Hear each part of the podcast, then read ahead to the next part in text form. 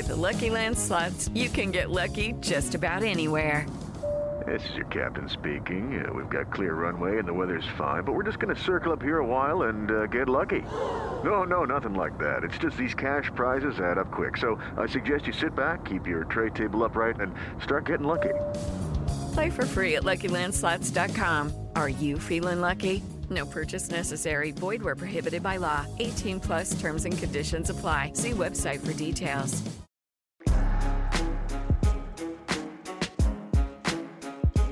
It is Legends territory. Scotty Braun and A J Pierzynski. Big one coming up for you. And thank you to our M L B Players Alumni Association fam for setting up the best former player conversations. Check out Baseball Alumni dot com for more info on your favorite former players. Quick reminding, reminder, if you're watching on YouTube, this is also a podcast on Apple and Spotify. Just search Legends Territory. Big Mac coming through, okay? twelve-time All-Star. He won Rookie of the Year in eighty-seven, Gold Glove. He's got Silver Sluggers, Home Run Derby champ, World Series champ, over five hundred career homers, sixteen seasons for the A's and for the Cardinals. O P S lifetime close to one thousand, on base nearly forty percent of the time. And I would just say, from a cultural perspective, part of one of the wildest times in the game's history, the nineteen ninety-eight home run chase. Mark McGwire joining us right now on Legends Territory. Big Mac, how you doing, man? How's life? Hey, thanks. Thanks for having me, guys. A J and uh, Scotty, thank you. I appreciate it. Now, he doesn't yeah, life know is good. I can't. I don't have any complaints. Life is really good. Mac, you don't know this, and you probably are going to be like, I don't give a shit about that. But I'm just going. I'm just going to tell you this. You and I have a special connection. And he's like, "What are you talking about?" Right? He's like, "You see his face? Like what?" So my first day in the major leagues was the day he hit the home run off Steve Trachsel, nine eight ninety-eight. Was my first day in the major leagues. Okay. We were in Anaheim. I get called up in Anaheim. We're about to take B P. And on the big screen in Anaheim, they stop B P, and you come up, and you hit the home run off Trachsel. And I'm like, man, this big leagues thing is kind of cool. Like, I mean, they do this every day or what? Yeah. Yeah, that was – wow, what a time that was, right? Holy shit. twenty-five years ago. Yeah. I believe that. That's wild. That was your first day. First day in the major leagues. It was the day nine eight – I mean, easy to remember, nine eight ninety-eight. Was there ever a time in your career after that where they stopped B P to no. show anything on a screen? No, never. Exactly. No, that's what I'm saying. Never, ever did I ever see anything close. Everyone – the Angels were finishing up. They stopped B P, like, because B P never stops. We were stretching, stop. And everyone looked up at the screen in right center field, and Trachsel was up, and McGwire comes up and does a little wag, bat waggle and hits Got the it. line, drive down the left field line, trots around the bases, and I'm like, big, this big league shit's cool. Yeah. A little waggle, huh? Yeah, I yeah. get that all the time. A little. Hey, Mark, I'm I'm curious to jump right into it. Do you have any P T S D from so many fans and media, especially during that time period, just wanting every second of you? I mean, I don't think there's ever been anything like that in baseball since then. Like, I almost think about it with the guy Wembanyama right now, who comes over and is the number one overall pick in the N B A, obviously maybe like a, a LeBron, but even just the, the way that the chase back then was being covered. I remember there was one story, I think, where like you were stopped at traffic and people like found out you're there. They start crowding you. So are you like, you know what, I'm I'm going to kind of lay low nowadays. I, I had enough uh, person-to-person interaction. Well, yeah, I mean, I didn't go to school for what was what was going to happen to me in ninety-eight. I mean, I just I, I mean, I just was a pure baseball player, and, and I was learning on the job how to deal with the media, how to deal with the fans. Um, you know, the I mean, you think about the fans on the field right now prior to a game. That all started because of what I was doing.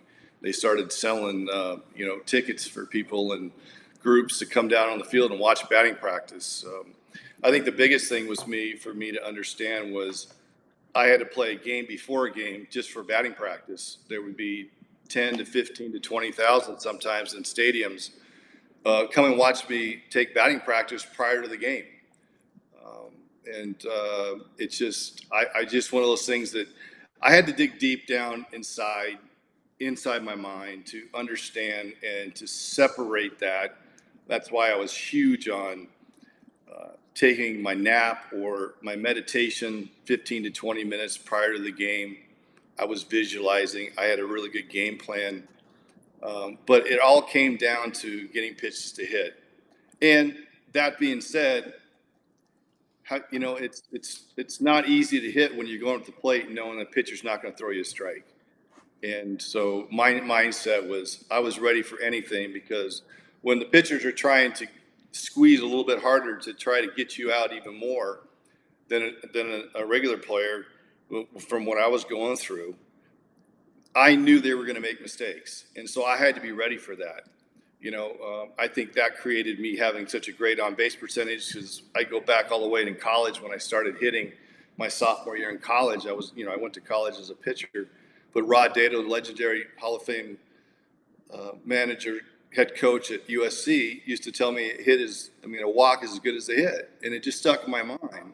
So it taught me patience, but it really, really sank in uh, in ninety-eight. I had to be really, really patient. But being patient at a, as a hitter is not being passive. I had to be ready to hit. Now, that being said, to deal with all these, the fans and everything, I had a nice little routine. You know, I would go do my ground balls. I would go in the outfield. I would, you know, shag. And then, and then I would take my little ten, five or ten minutes and go down the, the first baseline or third baseline, depending what dugout we're in, if I'm home or away. And I would sign my autographs, come in and do my batting practice. And um, again, it, it's it's a total mindset. And I, I dug deep inside, which I didn't think I could ever get that deep inside. Um, and it turned out to be an, an incredible year. So you're the one that I have to blame for all the people on the field during B P now?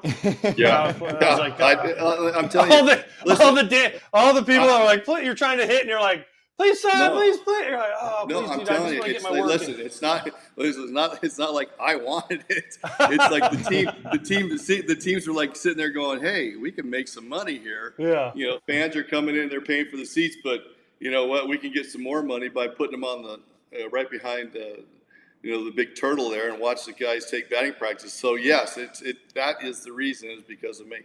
So when you were in college, because you mentioned Randy Johnson or U S C, you were there with Randy Johnson. I, yeah, I was. And you were you were a pitcher. So were you like, I'm I, gonna be a pitcher, but wait, then I got this big lefty dude throwing a hundred at six ten. Maybe I should be. But a you hitter. Know what's so funny about Randy Johnson is, like, you know, listen, he got it late. Randy Johnson, when he was in college, he was throwing it all over the place. He couldn't hit the side of a barn. And it, and it's like, but the thing is, I went there as a pitcher. And the first day sitting in Rod Day, in Rod Dedeaux Stadium, Marcel Lachemann, legendary Marcel Lachemann, who's uh, you know, uh, pitching coach for many teams, the Angels, Colorado, everybody. And, and, and it's, he, he stood up there and he said, I'm sorry, guys. I'm going to be going to the California Angels at the time. That was the name, not the Los Angeles Angels of Anaheim, but the California Angels. I'm going to be running their whole minor league staff as far as pitching. And so I never got to throw one one pitch for Marcel Lachemann. He's the one that recruited me to go to U S C. Uh, I ended up pitching my first year, more pitching. I had some at-bats. I hit th- maybe three, four home runs or something like that.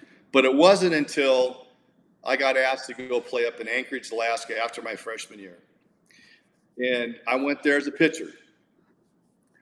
I took them out my the first game for Anchorage, Alaska. Jim Dietz is the, uh, the head coach, and he was out of San Diego State. I couldn't get out of the first inning. I think I gave up four or five runs. The next day, they came to me, and they said, hey, Mark, we don't we don't have a first baseman. Would you like to hit every day and put pitching aside? And I said, yeah. And uh, I think I won the batting title. I hit like thirteen, fourteen, fifteen home runs that year in that summer league. Went to Wichita, played the N B C tournament. Um, I, th- I believe we came in second. Um, and then I came back to school my sophomore year.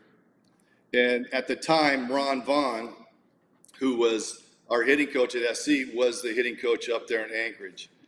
And Ron Vaughn lost his job because Rod Dedeaux let him go because I went up there to be a pitcher. I came back as a hitter. And then my ju- my sophomore year, I fought Rod Dedeaux back and forth. He wanted me to pitch and play first base, and I wanted to concentrate on one thing, just hitting. I just put pitching aside, even though I, that's what I wanted to do ever since I was a kid, to be a pitcher. I ended up breaking the U S C home run record that year.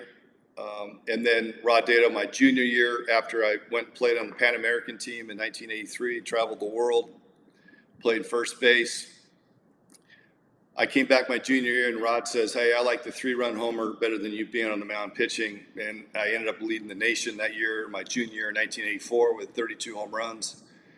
And I played in the nineteen eighty-four Olympic team, and it was a demonstration sport, and that's how I became a hitter. Well, it worked out quite well. Yeah, I think well. you made the right choice. Yeah, yeah, good yeah. job. was, well played. Hey, A J, I'm sure there's probably many days you probably wish, just like I did, I wish I was on the mound. Oh, hell no. Hell like, hell no. Not you? No? Hell no. But there was I, times when I was I only wanted to do it one time. And stuff. I only wanted to do it one time, okay? It was, it was somewhere later in my career because, you know, people threw at me a lot. So I just wanted one shot. Well, I got to throw at somebody and hit them. That was it. I was told, my, oh. I said, if you ever need me to pitch, just let me pitch once. I'm probably going to get ejected, but I, I'm going to hit somebody before the. Oh my, hey, you know, it's funny. You just said a thing. You used to get thrown out a lot. I was pelted all the time. Like old school. Old yeah, but school it was, man. Mark, it was different though. They were pelting no. you so you wouldn't hit a homer. They were pelting me because they knew I wouldn't homer and I couldn't steal, and they were just mad at me. They were trying to stop you from doing something. Oh, they were trying to no. get me to do something. Oh, dude, I, I was hitting the head like three or four times in my first two years, and they were all on purpose, and it was all about intimidation. And I remember that conversation one time my my rookie year, Reggie Jackson. His last year was my first year. I got hit like, I don't know, two times, and then he goes, son, this is what he said to me, son, you're just going to have to go out there one day and stop it. And so I got hit one time, and I went out there, and uh, well, it wasn't like the fight over there in uh, Cleveland and uh, in Chicago the other day, but it, it was a, I, I forget who the pitcher was, but I got him in a nice little headlock underneath the whole pile. But that was it. And uh, that's the old school. Billy Martin was a, a manager of the, the Yankees back in those days. And, and he's like, who's this young buck hitting all these home runs? We're going to intimidate his ass. And, you know, that's just uh, – you're just earning your stripes. And unfortunately today they don't allow that anymore. But uh, that was uh, – that, that made me a tougher player. Lucky Land Casino, asking people, what's the weirdest place you've gotten lucky? Lucky? In line at the deli, I guess? Aha, in my dentist's office. More than once, actually. Do I have to say? Yes, you do. In the car, before my kids' P T A meeting. Really? Yes. Excuse me, what's the weirdest place you've gotten lucky? I never win and tell. Well, there you have it. You can get lucky anywhere, playing at Lucky Land Slots dot com. Play for free right now. Are you feeling lucky? No purchase necessary. Void where prohibited by law. eighteen plus. Terms and conditions apply. See website for details. While we're on that with Oakland, I mean, you've been a California guy your whole life. Does mm. it sadden you that they're going to lose a ball club? Like, this is a major part of your history and the way it's been yeah. done. I mean, I, I'm sure you've followed it. The way it's been done is is brutal. Um, I, I followed it, not, not as closely as I probably should. Yeah, it's very unfortunate what's going on, but it's unfortunate what's happening to the whole Bay, Bay Area with the homeless and all that stuff. I, I mean, last year I went up for Dave Stewart's uh, retirement, his number. Um, and I, and it, and it had been a couple of years since I've been up there, and we were coming into the stadium, and I was absolutely shocked to see all this homeless homes and these uh, abandoned cars and trailers, and people were living on, like driving in. And I was sitting there thinking, I'm like, I'm like going, can you imagine being a rookie and you get the call and you say, hey, you're going to, hey, mom, dad, come on, come to Oakland. We're, this is my, my first games are going to be Oakland Alameda Coliseum, and and they have to drive through and seeing that. I mean, I was I was just I was saddened by it. I I really think they can make something work, but obviously it comes down to money. It comes down to money. It, it will be a sad day in, in the Bay Area if they um, if Oakland allows it or Major League Baseball approves it. I think I saw something the other day. I think the Oakland mayor is supposed to be meeting with Rob Manfred and try to get something going. But, you know, I, I'm, you know, I think it's just more up to the owners in the city. I know Dave Stewart's been a huge advocate of trying to keep it there along with other players. I, I wish they do, because it's like, it would be so weird. Now, listen, Oakland came from Kansas City, right? But now it's like Oakland's going to go to Las Vegas. Do you keep the, do you keep the name A's? Where are they going to play if they decide to go to Oakland? They can't play in the triple A ballpark. Where are they going to play there? I mean, it's like, what are they going to do for the next two or three, four years when they build that beautiful stadium, if that does happen? But it would be a, it's going to be a sad day. Um, there's so much history. So much goes behind that. Um, and, I mean, just the, the time that I was there for my – from eighty-eight, eighty-nine, and ninety, and ninety-two, the, the playoff games, the World Series games, used to pack that place. Um, yeah, it will go down as a, a sad day in my heart, and go a sad day in, in the organization's heart. How many people have told you, because I used to hear this, I only know Oakland as the stadium they have now with the Mount Davis out in center field. Yeah. People used to tell me all the time, that was one of the best ballparks to go to. They had flowers out in the outfield. Yeah. They had like berms, and they had all these great people out there. And then they built that, and it kind of changed everything. Yeah. I wish I could have seen it like that. Well, it was beautiful. Now, that's that's funny you said that, because it's like, so Al Davis took the Oakland Raiders and went down to L A. And then all of a sudden, Oakland took the fishing line and hooked them back in and brought them back in. That's when they started building Mount Davis. And and I'll tell you what, it was it was absolutely a beautiful ballpark. You did have all these flowers out there. You had BART station up, the train going through, and uh, up in the outfield. But, A J, it was one of the hardest ballparks to hit in, with the foul lines, and the ball didn't go anywhere at night. Um, I know I hit forty-nine home runs my rookie year, but probably lost five, six, seven home runs because the ball didn't go anywhere. The dimensions were, I think, close to four hundred to center, three seventy-five in the gap, three thirty down the line, but it played a lot bigger. And then the amount of at-bats that we lost just on foul balls uh, was tremendous. I, I feel so sorry for you, Mark. You know, you, you know, I just, man, I feel five eighty-three should have yeah, been. Yeah, yeah. You know, oh, five eighty-three could have been five ninety or six hundred. Yeah, but, hey, listen, when you're a young rookie kid, you know, and you're playing there, and you're, you're not thinking about hitting five hundred home runs, you're just thinking about surviving. You're thinking, oh, my God, I just lost a home run. I hit the crap out of that. But You would you can ask all these old-time players; they would tell you that Oakland was one of the toughest places to. If you're a pitcher, you you definitely would want to go to Oakland back in the day. So let's fast forward. Last year, Aaron Judge and his home run chase. How much did you follow that? Could oh, you awesome. relate to that? Did you yeah. connect with him?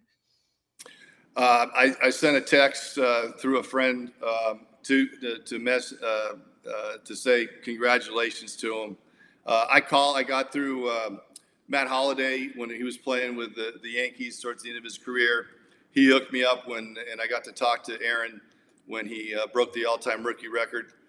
And so, um, but years later, he ends up hitting what he did last year. And um, yeah, I mean, it's a true feat, man. It's just like, I mean, people have no idea. That, I mean, we talked about earlier about the pressures of going through that.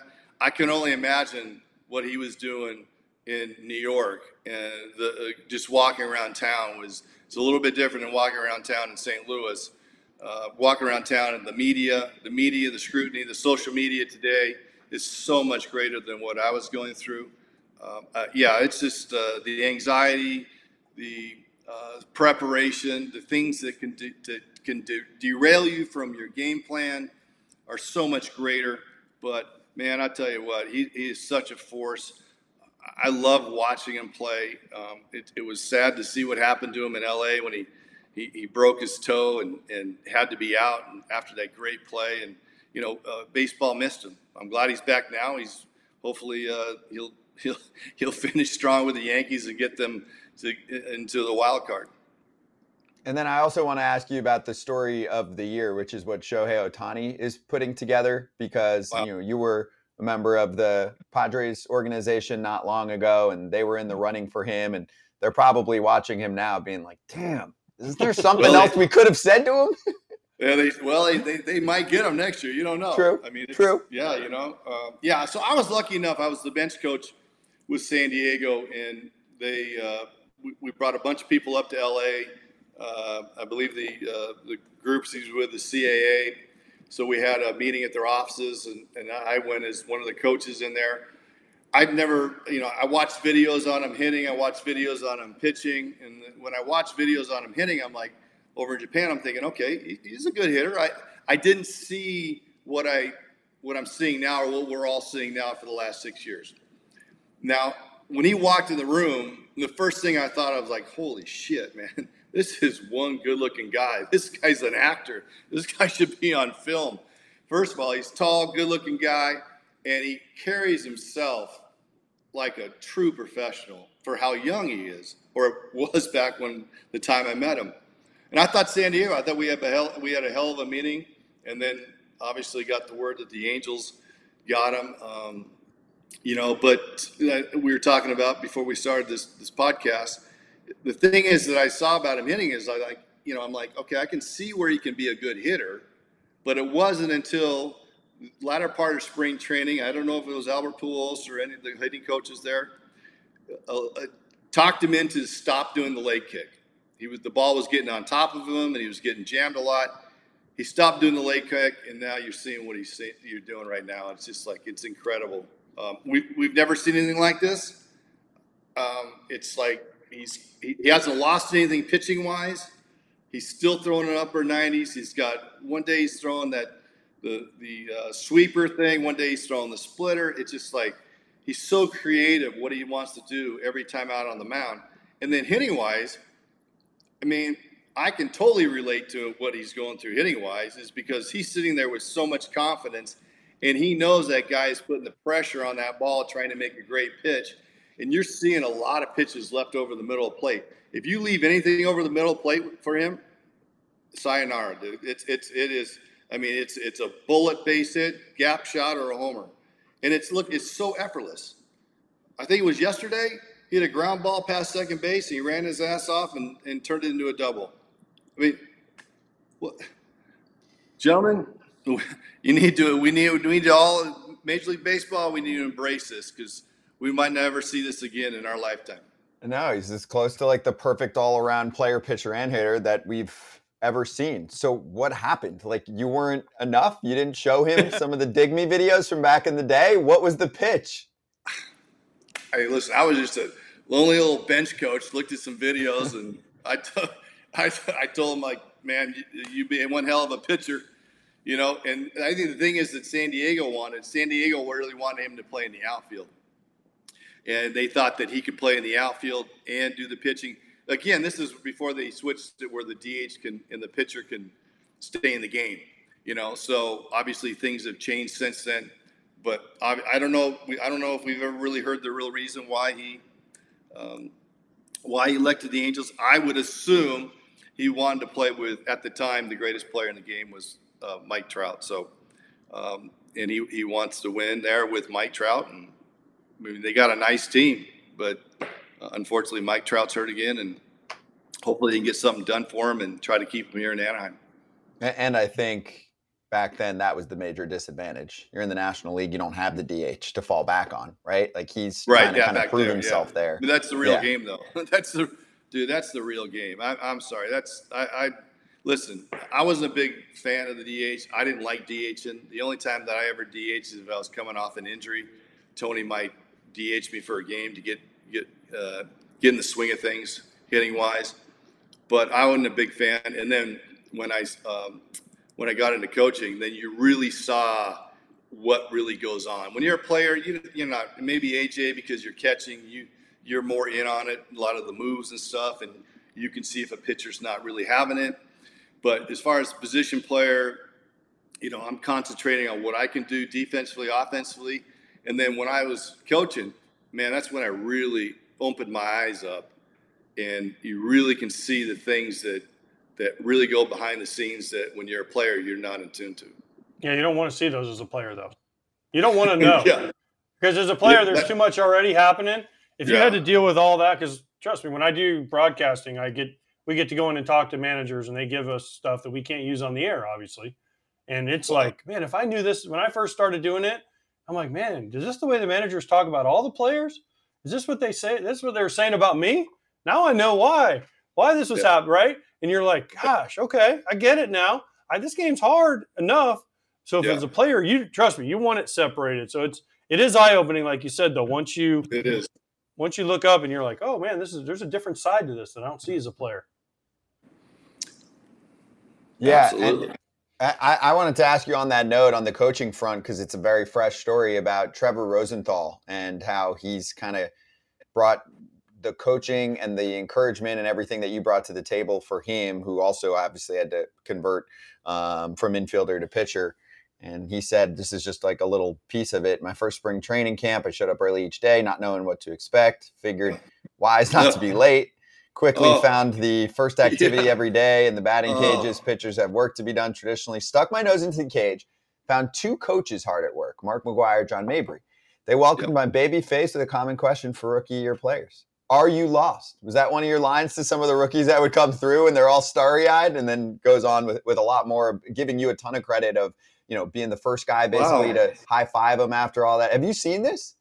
No, I haven't. I mean, oh, whoa. That's okay. awesome. Uh, this is all true. All true. Um, Trevor Rosenthal. Okay, so I'm in there hit, you know, working with hitters, and then all of a sudden this young pitcher come and he's sitting there watching the hitters do their work in the cage. I've never seen that before. I'm sorry. And then he starts picking our brains and asking us things about what these guys are trying to do. He's trying to better himself. And then, then you hear the story about him where he had to go to a junior college, I believe, and he was throwing ninety, ninety-one. Within two years later, he was throwing one hundred.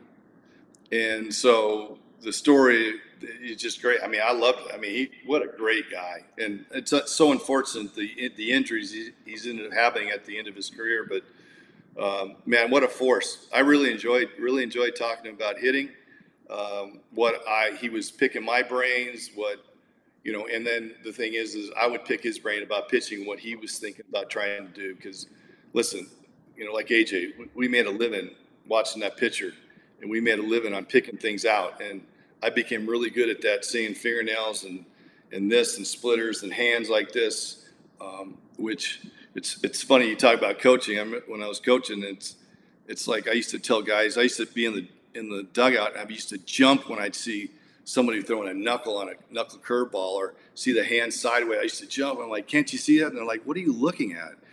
You know, the unfortunate thing is these kids today, they're having all this information given to them, so they don't really know how to do it themselves. And Uh, that was one of those things I tried to get. I tried to get a bunch of players on on trying to listen. If I had the video stuff that you had today, not the eight, the, eight, the V H S tapes that we had to use, thanks to Tony Gwynn, the, the with the video revolution. He started it back in the early nineties. You know, I mean, it's like if I had the stuff today, oh my God! I mean, that's just Katie bar the door, man, because I would have such a head start on facing somebody which I've never faced before, because I would see every little thing about him. And and that's the thing is like um, you have to study this stuff. It's not about just seeing a percentage. It's about seeing this hand slot, where he's going over here. He's a splitter, change up. Man, I I pick that stuff up all the time. Who was the well? You're speaking about coaching because John John Mabry I played for. He was the hitting coach when I was in Saint Louis. He didn't teach me a thing, so you must not have rubbed off on him. I, I'm joking. I'm joking. I love Mabry. I'm totally. I'm God. totally joking. Totally joking. I love Mabry. God, uh, what, a, what an awesome guy, man. He's a great. He's one of the best human beings. Who was the fight? Uh, was you were coaching? Who was the fight you guys got into? And you and somebody squared up, and you guys oh, grabbed Arizona. each other. Arizona. Yeah. Who did yeah, you grab? And I was Dodgers, like, when I was Dodgers. Yeah. I had, two, I had uh, Matt Williams and, and uh, uh, who was it? Uh, Oh my God, um, I forget. Like I had him in my arms. Like I, I was just like, I was so pissed. It's like, you know what? It's it's one of those things where I, I don't get I don't get really pissed off a lot. But if I do get pissed off, I mean, it, it I get boiling, and, and sometimes I don't even know my own strength. And um, it's just one of those things where it's just like I, I couldn't stand it. They hit they hit Puig, and then they, they hit Puig in the face, and then they hit. Uh, Uh, hit Greinke up in the shoulder, and then it was Katie bar the door, and, and then next thing you know, we're going on there, and um, I think it was Ian Kennedy that ended up doing it, and um, they had the they had the pitcher warming up in the bullpen prior to Ian Kennedy taking the mound, so you know, let's put two and two together. We knew what was going on, and my whole thing was them admitting that they were doing this, and they didn't say a word. Yeah, Kirk well, Gibson, right? Dude, I'm not. Yeah, Gibson. Listen, yeah, yeah. If Mark McGwire grabs me and he has me in the air with one arm, and he has someone else in the air with one arm. Uh, yes, sir. Whatever. Yeah. Uh, yep. Yep. Oh, yeah, yeah, yeah, yeah, yeah. We do it. Well, go kick his ass. Whip me down and but, go kick you know, his ass. It's listen. It, yeah, I was right. I got suspended two games for that. I got fined. Um, so it, it wasn't a, a pretty moment, and you know, I, I you know I do think some of these things could be happening. I mean, could happen today. Un- unfortunately, they. They, they they they put a kibosh on this thing today, and um, I just wish that the umpires would be a little bit more tougher skinned and, and allow things. It's funny, my, my kid sent me some videos the other day about the old Earl Weaver and Tommy Lasorda getting thrown out, but they would go out there and they would put they you know you know it's all about entertaining the fans, right? And they would have these like screaming, yelling matches with these umpires, and the umpires would sit there and take it. You know, and it was it was absolutely hilarious, some of the stories you see and you hear. And then today, it's like the umpires, listen, I totally respect what they're doing, but I wish they had a little bit tougher skin and not, and, you know, listen, they're not going to get it right all the time, just like players don't get it right all the time. And, you know, I, I just wish there were sometimes the umpires would say, you know what, A J, you probably see this behind home plate. They'll say if umpire misses a call, right, he calls a strike, he misses it, and the player turns around and starts screaming at him. If an umpire just said, you're right, I missed it, what's the player going to do? The player's just going to sit there and go, oh, he, he can't argue that. The umpire just admitted he missed it. That you know, helps. And then hey, it's that over with. A lot. But the if thing is, the, that, the umpires like, okay. today, but the umpires today, they want to be right all the time. And I'm like, no, it's not. It's not. Who cares? Who cares? Um, so anyways. Did you like coaching, and do you want to jump back in at any point? Manager, did you ever think about any of that, or you felt like you had your time? I think the time's over with. The game's changed. Um, I think there there was a time that, yeah, I did thought about managing, but never got a call, never, uh, you know, no, no interviews, nothing. Um, you know, the thing is, I, I, I really enjoyed being the hitting coach in Saint Louis, and, and then and in L A. L A was a was a challenge for me, um, being with a team with a bunch of veterans. And I took that as a challenge and, you know, ended up going to the playoffs quite a few years in a row. And then uh, and then they made the switch. Andrew Friedman uh, came in, gave us one year, and then the next year he, he, he relieved all his coachings along with uh, Donnie Mattingly. Um, and then I was lucky enough to go to San Diego, be a bench coach with Andy Green, who I truly believe is one of the smartest guys in baseball that I've been around. Um, he definitely is on the, I mean, he is up there with Tony La Russa as far as game management. Um, and unfortunately, they didn't give him the teams that they have now in San Diego. Um, so, but, you know, being a bench coach, um, I thought that's like the next step to be maybe a manager. But unfortunately, the bench coach, um, you know, I did both sides of the game. I studied both sides of the game. I'm at the beck and call of what Andy needs. Andy was so smart. He basically did everything himself, but if he needed advice, I was there for him. But the one thing that was sort of, um, you know, I just was in that gray area. I couldn't really go work with the hitters. I couldn't really go work with anybody on fielding wise. Um, the players would look at me and go, hey, well, we have hitting coaches. Hey, we have this. And then You know, then you have other coaches saying, if you're not, if that's not your area, then why are you coming to talk to my other coaches? And, you know, there's a lot of insecurity in the coaching business, uh, which, you know, I, I see. But with me, the more the more you can talk about that, we're all talking about the same thing. And the way that the players perceive it and understand it might be might get it with what I'm saying compared to what the other hitting coach is saying or the other infield coach is saying. Um, they might, it might resonate, and there, there's no problem with that. And it's like we're all collaborating together. We all try, we're all trying to do one thing: is to get the best out of the player and to uh, and to try to win. And unfortunately, the, the bench coach job there was uh, it was a little bit. I found myself shagging more than doing anything else. And um, we had a lot of young kids that probably shouldn't shouldn't have been up in the big leagues. And Um, it wasn't a good culture in there. Um, it, was a, it was a lot of losing, a lot of guys that were D F A'd and stuff. That it was unfortunately because Andy Green, I wish Andy Green would get in. Hopefully, I, I really do. He's there working in Chicago, the bench coach. And, you know, hopefully he'll get another shot because he's absolutely brilliant, um, and he's got unbelievable people skills. So um, it was, it was, I enjoyed it, but it was a little tough time for me there in San Diego. So are you saying Andy Green was better than Tony La Russa? No, I'm not saying no, no, no. Okay, okay. No. I was going to say, you're going to be getting a phone call. Tony's going to be like, no. uh, Mac, uh, this no. is Tony. Now I'm going to throw at your head. I'm no, then protecting listen, you. No, no. So Tony, Tony had Andy when Tony was over in Arizona, and Andy was their double-A manager over there, and then he ended up becoming third base coach, excuse me, for the Diamondbacks. So, uh, so Tony knew how smart Andy was, and then I got a chance to see that, and I'm sitting there thinking, wow, I, I got another Tony on my hands here. This is unbelievable.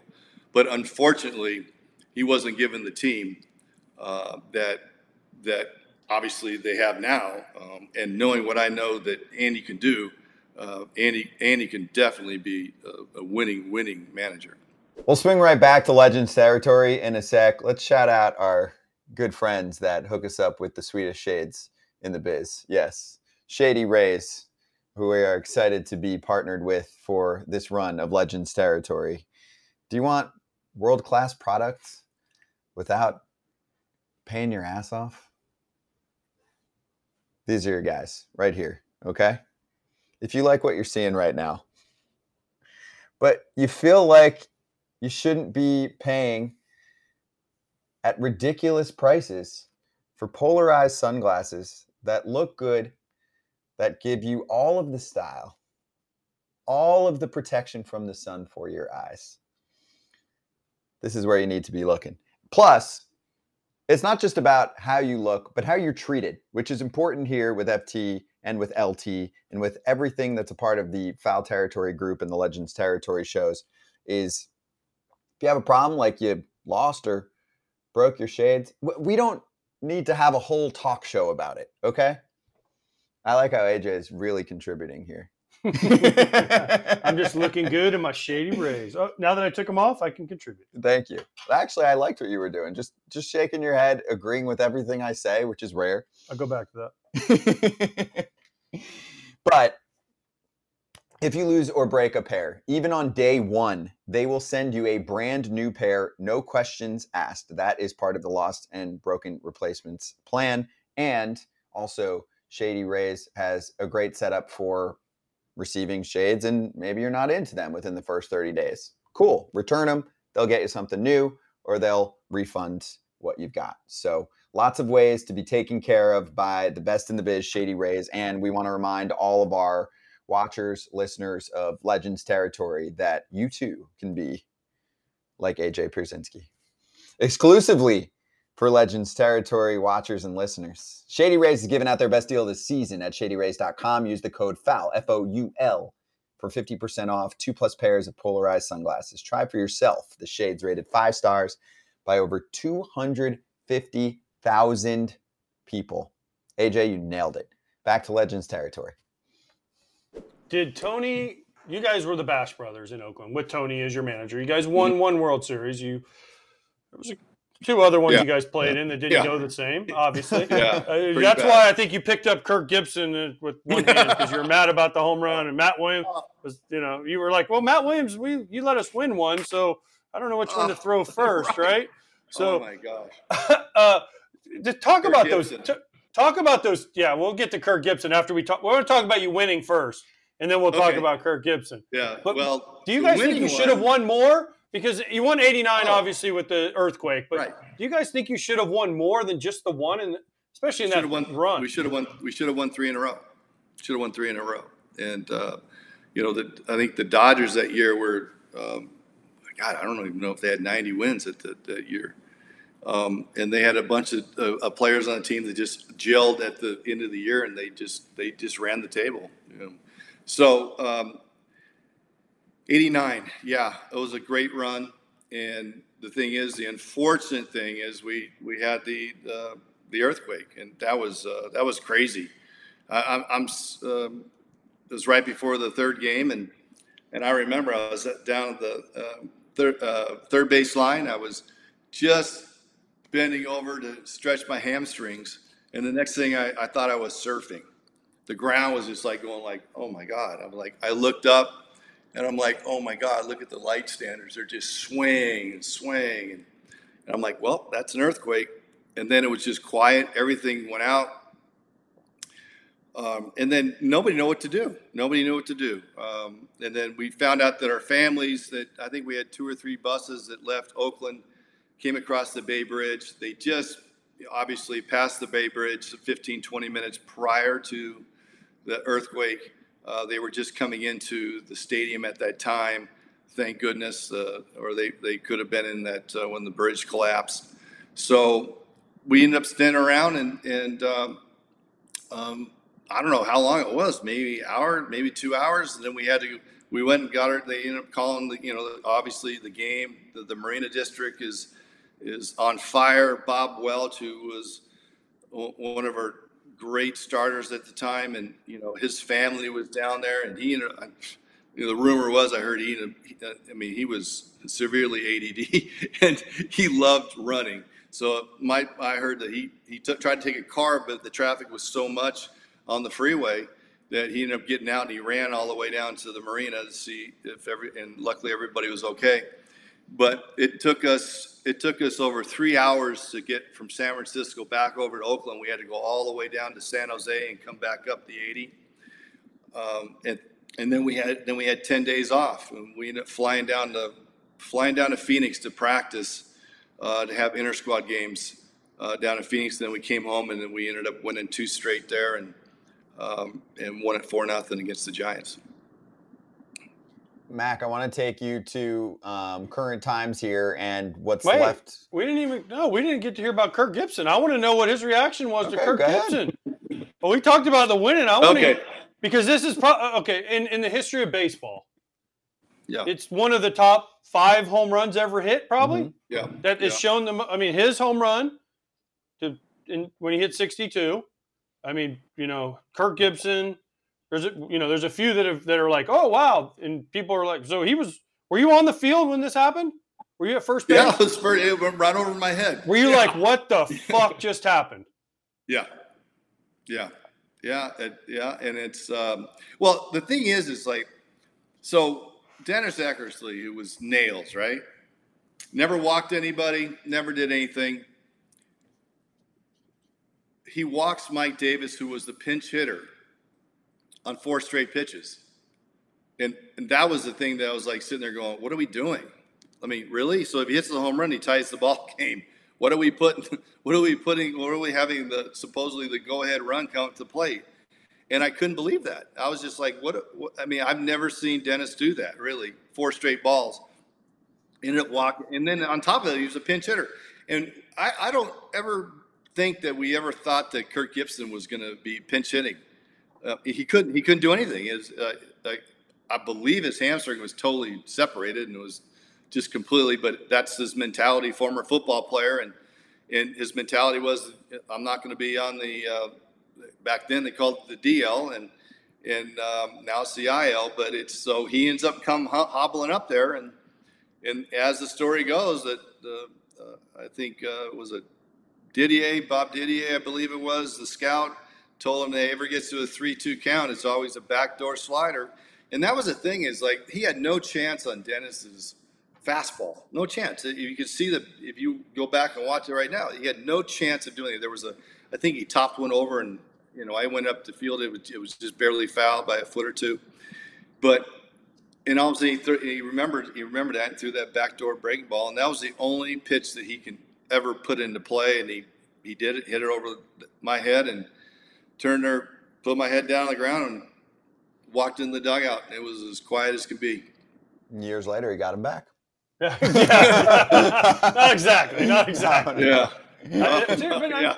No. I mean, I, you know, I hate to bring up bad, obviously, but that yeah, honestly just, is like one of the iconic home runs yeah. in baseball history because it happened in the World Series. Yeah, it was so. I mean, and yeah, Mark. Yeah, Mark grabbed him and was like, "Hey, Ragdoll, this is I'm gonna throw you over here." I, I mean, Kirk Gibson was a bad dude. Now, yeah, it was a, yeah. That was, that's why that was a legendary brawl yeah, with was, the coaches yeah. more than the players. Yeah, I mean, we're, we're not talking about the brawl. We're talking about you know other stuff. Other stuff. Yes, yes. I, we got into it. You were in, you were in L A in fourteen, weren't you? Were you not? twenty twenty fourteen, you were coaching? Yes, yes.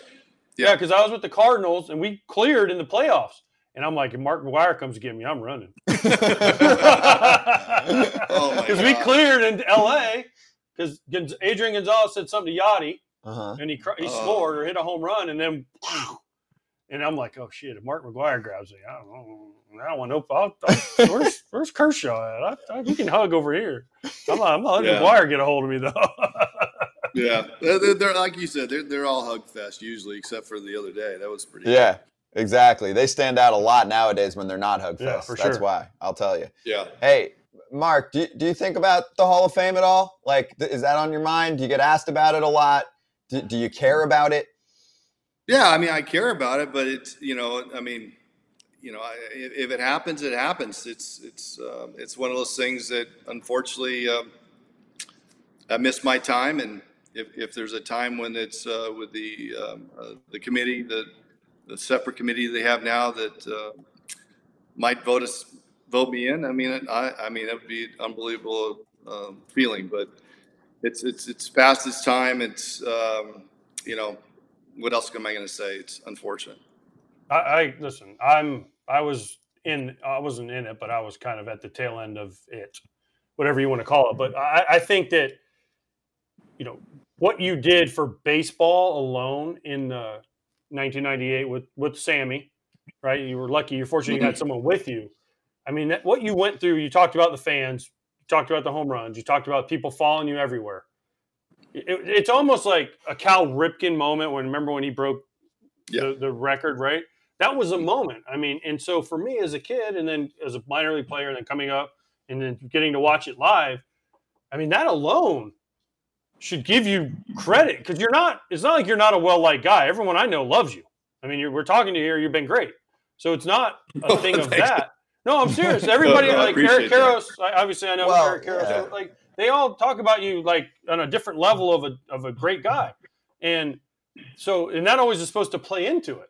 And I just don't yeah. see how there's a way that with all you did and for baseball, playing baseball, that they should, you know, and and whatever whatever happened happened. I don't. It doesn't matter to me. But I I, agree, I believe yeah. that I believe that there should be something where you, Barry, Roger, the, the guys like the dudes that were the dudes. You know the dudes because you played right. against. I played against. There's you know, a lot of dudes. Against, yeah. There's a lot of dudes that didn't get in for various reasons. But I think they should. There should be a way that we should get you in and and the dudes. You, you know what I'm saying. Yeah, I mean it's unfortunate. You know, again, it's like obviously this the, it's up to the committee. The committee's uh, with some of the Hall of Famers uh, and, a, and a few writers, I believe. And so, I mean, if it does, if it does, it's fantastic. I mean, it it would be an unbelievable moment. But I'm not going to expect it. Um, you know, the, the, to your point, like saying that, and I'm a nice guy is like that's all I thought about was was. being nice to my teammates and, and respect my teammates. And, you know, the, the thought that people forget, they, they look at what I, what, what happened, but the, the, the thought of w- what it's not like I meant to have this happen. It's just like, it just happened. And to basically put baseball on my back and, uh, and turning it around and, and get people to love the game again, after what we did in ninety-four. And it, it's just one of those things I think a lot of people forgot about that. Um, you know, it's like, listen, I, I agree with you. I, I, you know, even though the size might see something, but the sensitivity inside and the feelings that I have for my teammates and how, like, when I went through ninety-eight and how I was embarrassed that the The, the, the media would come up and talk to me every game and take away some notoriety from the players amongst that clubhouse that did really well that game. They wanted to come talk to me about not hitting a home run or hitting a home run. And it was one of those things where I almost felt embarrassed about it because I was like, oh my God, listen, I, I couldn't have any teammates even want to go out with me. They, they, didn't, they, they couldn't go out with me because they everywhere I went. And I, I, I've said this story a few times. You know, I, I had two security guards with me, and they, they had rooms next to me for the last I believe, month and a half of the season on the road, and they're both packing. Um, they didn't want to have anything happen that there was, as the rumor was, what happened to Hank Aaron and supposedly stuff. And you hear about the stories about his mom coming and, and hugging him and th- think that something was going to happen. You know, they, they they were carrying stuff with them. They were they were packing. Uh, they were P D guys, uh, um, and so it's one of those things that you know I I really, you know, listen. I did what I did in the in the hard work that I put behind it, the, the the amount of mindset that I had to go through, and what I had to go through that last weekend of the season. I was just telling this story the other day. This young kid that I that I was working with asked me, he goes, "Hey, how was it going to that last week with, with against Sammy?" And I said, "Well, let me tell you." So I'm sitting on the field um, that Friday night. Sammy's playing in, in Houston. And the whole stadium has the game on watching Sammy in Houston. And I'm sitting there, and and and all of a sudden I hear this, "Oh." And he went ahead. He hit sixty-six, and I was at sixty-five. And then I said to myself, I said, I can't let this happen, because it's like, you know, the funny thing is I'm sitting there going, okay, I broke the record first, but if Sammy takes this over, he's going to have the record. And I, in my mind, I dug as deep as I can dig, dig, dig. I was like being Tiger Woods winning all his championships. I was like Kobe Bryant doing what he does. And it's, and it's one of those things where I ended up hitting five home runs in the next three days and ended up with seventy. And and it's it's just like I, it, it's just the mindset can get you to get get you places where you don't know, and it's unfor- it's unfortunate that I I guess people want to forget that, and uh, but it's just one of those things that you know. Listen, I apologize for what I did, and uh, it didn't have to happen. I didn't need it, and I'll tell you what, um, that was fucking a lot of hard work that I that I fucking put in, and. And uh, I appreciate, A J, you saying those things and everybody saying those things about me. And hopefully someday that I do get a call. And um, and I and I and it would be such a great honor. Do you feel like you're being unfairly punished, or you maybe your group? Maybe I should say the group of you, not maybe singling you out as just yourself, but kind of that whole group of, again, the same kind of the same people are being unfairly punished. Of because of a bias or whatever you want to call it? Well, it, it, it seems like it. That's what it is. You know, it, um, I think I heard Barry say it the other day. There there was no rules and there was no regulation. Um, believe me, trust me. If there was any rules in place, and, and that stuff would have never happened. Um, there was no testing. There was no nothing. Um, so it's like...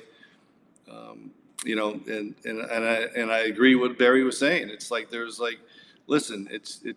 That was the culture. That was that that that that's what was going on back in those days, and uh, and whatever.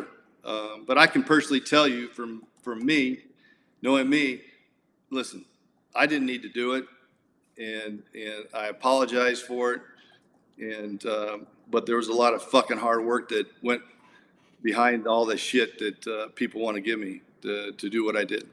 Did listen? I I mean, I, again, I came up right at the tail end. I, I told you that, but for me, like I, like you said, there was no testing. It was it was the Wild West. I mean, it literally was. And and and then once they started testing, like whatever you did before there was testing, and, and again, I know it wasn't legal in the U S, right? Like it was, you know, whatever, whatever, but. Once you started testing, and then if you got popped, that was when I was like, as a player, I was like, now these dudes are like hardcore bad, bad, right? But if you were doing it, whatever you did, like that, like it happened before, and some people felt, and, and I think Barry said this, and and some other people said, I need to keep up with, because there was a lot of people doing it. And I'm not going to name any names, but I knew I played with a ton of guys, and some made it and some didn't. That did it, and they still didn't make it, right? So to me, it's like, okay, there was this generation of players that were unbelievably good. And, Mark, you can't tell me that you don't know dudes that are in the Hall of Fame that did it. I, I mean, I, I do. And, and that's fine. Listen, that was their yeah, thing. Yeah, but you can't be yeah. selective about it. You got to be, hey, this is what it was. And you, like you said, there was a shitload of hard work that went in. and you worked your ass off and you put baseball on your back in ninety-eight and, and made it a thing again. Right. Well, I mean, I mean, A J, to your point, yeah. I mean, it's like, yeah, I know a lot. I know a lot, but you know, I'm I'm from that school where I keep things to myself, and you know, I, I'm not going to sit there and, and point fingers at anybody. But yeah, I know a lot, and and I'll just keep it there. And listen, all I can do is, and this is where I, I just take responsibility for me, and that's all I can worry about is me and, and being a good person, being a good human being, being a good father, being a good, you know, um, husband. And, and that's all that I, that's all I care about. So, uh, you know, I know I can wake up every day and, and look at myself in the mirror and, and appreciate what I see. It's been a lot of hard work. All that's been getting a lot harder as you get older. So, you know, but, tell me about it. You know, I'm a couple, I'm a, a, I'm what, a month and a half away turning sixty. So it's just like, Damn, it's, it's unbelievable that I'm going to be sixty years old, uh, come October. Um, yeah. So that's, it's really, it's crazy. I've learned a lot about everything in the last twenty-two years of being retired. You know, start a family, Scott, have five hey, kids. Hey, Scott's jealous of your bicep. When you when you went like this, Scott was like, damn, I need to get to working yeah, out. He's, he's doing the interview uh, with hey, a listen, gym behind him, you know? Come on. Yeah, yeah, I'm in the gym every day. Listen, I got a twenty-year-old son, I got a nineteen-year-old son, and I got triplet girls that just turned thirteen. So I got to stay young as a, as a father. And they got to keep me running around and, you know, so um, it's a beautiful thing. Got a great wife, and you know, it's yeah, I'm living a good life. So it's just uh, I enjoy watching my boys play the game, and you know, and uh, that's that's sort of like what my job now is right now. Hey, I, I want to one more on the ho- home run chase. I want to ask you about Sammy. I'm assuming you're not keeping in touch. He has not been. I know, like you said, you did you did enough for the game for a while. He has not been in the limelight. The mm-hmm. Cubs situation has been weird, it seems like. Yeah. Like, like you don't have that. Like, you, you've gone back to Saint Louis and all that. You guys have a great relationship, as most former players do. I don't know what exactly all went down. I know it's been written about a lot. But, you know, what do you think about Sammy and, and kind of his separation from the game yeah. and the organization? Yeah, that's – yeah, I don't know because it's like – I don't know him personally, and that I get that asked a lot. It's like, hey, what about Sammy? You, you, I'm like, I only knew Sammy on the field. I never got to know Sammy personally. So it's just like all the players, basically the players I played against. I mean, there are very few players that I got to know personally. But, yeah, it is unfortunately what's happened with, with Chicago. I have no idea what's going on there. But, you know, I understand that he's a successful businessman, and down in, I believe he's living in Florida. He does a lot of things overseas, from what I've heard, uh, true or false about that. But yeah, it would be nice for see him get back with the Cubs. Actually, you know, it's funny, you know, my son got drafted last year and he, he he's with the Cubs. So it's like, it's, it's so funny. It's like, you know, the little battle that we had, and now one of my boys is playing for the Cubs. Mark, when, uh, I love what you just said though. You didn't know anybody off the field because it was frowned upon. You weren't playing grab house with the other team. I mean, I, I guarantee you Tony was like, you don't talk to the other team. And you had guys, your pitching no, coaches exactly and your coaches right. were yeah. like, you don't yeah. talk to the other team, especially when you were young. They're like, oh, no, they're the enemy. And so to hear him say that, I mean, think about it. We, you know, you had the handshake where you guys were like giving each other. Yeah, well, they were marketing them together. But, no, but no, I understand that. But for to hear him say like, I only knew him on the field. I mean, that's yeah. well, I mean, it's pretty I mean, remarkable. A J, think about it. Like everybody thinks all the actors know everybody. They don't really know any, but they don't know each other. Like just, you're a great actor. And, I mean, it doesn't mean you see the guy. You, you might do some acting with him, or but it doesn't mean you know him personally. They're a teammate, or they're they're on the other team. It's like I mean, it's like you don't know everybody you work with in, in any kind of line of business. It's like they're they're a part of your team. You know them, you see them, you go away. A lot of my friends that I have. We're non-baseball friends, and it's like I only had a very few select friends that are away that were baseball players away. And as you know, A J, once the season's over, everybody scatters away and they go home and they go back to their families. So, um, yeah, it's it's one of those things where it's it, it you know everybody everybody thinks that we're all friends, and but back in those days, to your point, yeah, it's like it was frowned upon if you were out there running um, sprints before the game, and then. Next next thing you know, you're hugging and, and talking for five minutes before the game. So let's finish with Mason, drafted by the Cubs in twenty twenty-two. I'm sorry. Oh, wait. Well, you, I've got Mister Cub next to me here. Yes, exactly. Mister Cub. Totally. Mister Cub two point oh. But but really, I mean, how cool is it for you now to be able to see Mason kind of working his journey to try to get to the bigs yeah. and and to be dad? A J talks about this all the time. It's like the balance of, well, you know, I was pretty good at this. I could probably give you some tips, but, you know, kids don't want to hear everything from their parents, right? Oh, yeah. Okay. Mark was better than I was, so they might listen to him.